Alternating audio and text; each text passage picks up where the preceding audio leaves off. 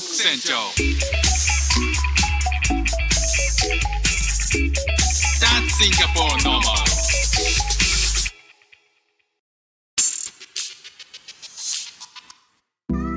どうもフック船長です。シンガポールで3歳と4歳の息子の子育てをしている主婦です。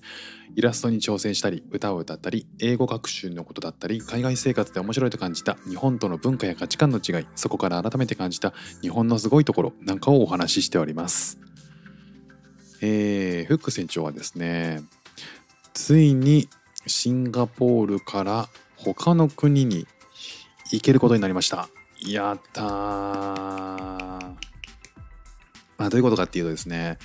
あのー5月からかな、えーシンガポールがですね海外に、えー旅行に行けると、まあ、5月からじゃないか、えー4月からかな、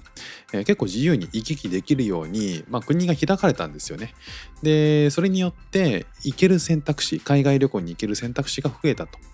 でまあそのタイミングであの要はそれまでってそのシンガポールが指定した国要はそのこの国だったらコロナの患者数が、えー感染者数が少ないから行ってきていいよとかっていうふうに、えーいういくつかもこう指定した国にしか、えー旅行に行けなかったんですね。ただ、えーついに、まあ、国がオープンになって、えーいろんな国に行けるようになったと。で、えーさらにあの国によっては、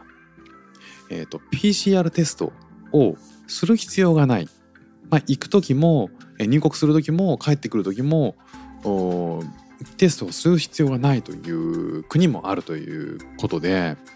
えーようやくようやくですね、えー副船長今週の、えー土日月と、えータイに行くことになりました。タイのクラビっていうエリアなんですけどまああのプーケットの近くらしいですね。で僕タイタイ自体は行ったことがないんで、まあ、どんな感じなのか全然わかんないんですけど食べ物はタイ料理で大好きなんですよね。でまあ今日の昼もタイ料理食べたんですけど なんかあのマンゴースティッキーライスって言ってそのマンゴーとご飯を一緒に食べるっていう料理があってなんかねその初めて聞いた時はなんだそれとか思ったんですけど食べてみたらね結構美味しいんですよ。なんかそのご飯に甘いねそのフルーツマンゴーとご飯を一緒に食べるって想像できなくないですか？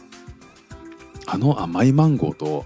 ご飯がねそのただのご飯じゃなくてもち米みたいになってるのかな？なんかあの sticky rice っていう sticky ってペタペタしてるとかっていうネバネバしてるとかって意味なのかな、まあ、そういう意味なんでそうもち米っぽいんですよね。でそれ一緒に食べるんですけどこれがね意外や意外美味しいんですよね。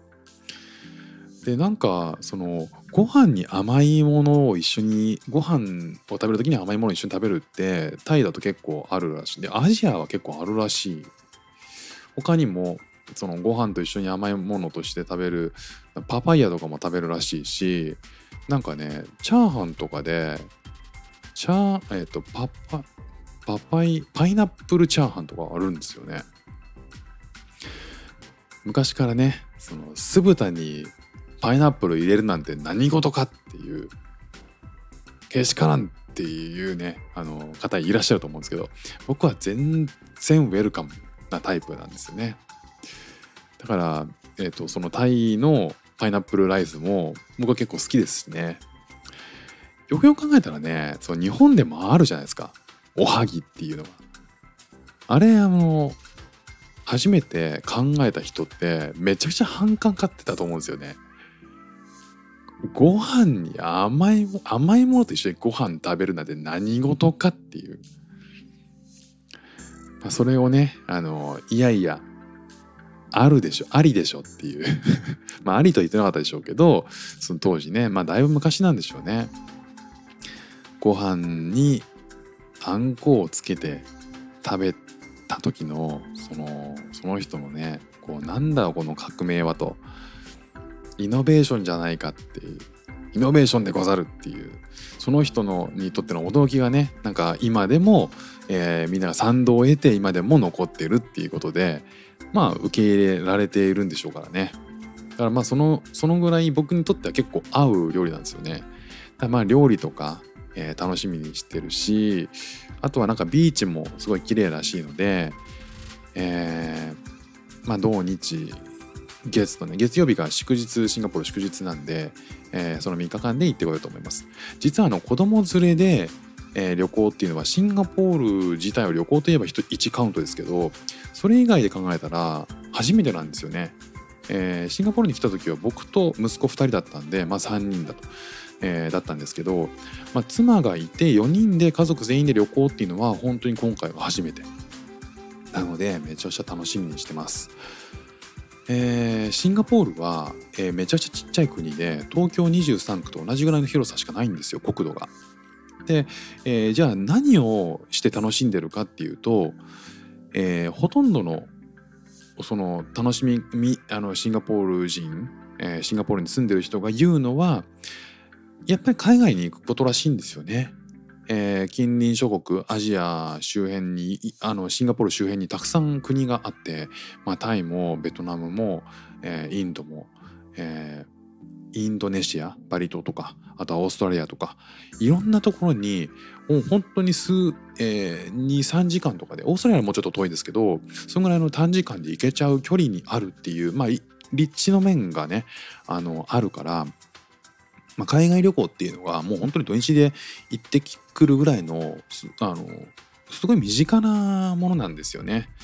だからそれがようやく、えーシンガポールでもできるようになったっていうのがもうシンガポール住み始めて1年半ぐらい経つんですけどようやくそれができるようになったのが嬉しいですね。またねなんかあのその次は日本に帰る予定もあるんで、えーそうやって少しずつえーまあ、コロナと共に生きることにはなると思うんですけど、えーなんか気兼ねなくね、えーあちこち行ける世界に戻ってほしいなというふうに、えー思っています。ということで今日も聞いていただきましてありがとうございました。フック船長でした。じゃあまたね。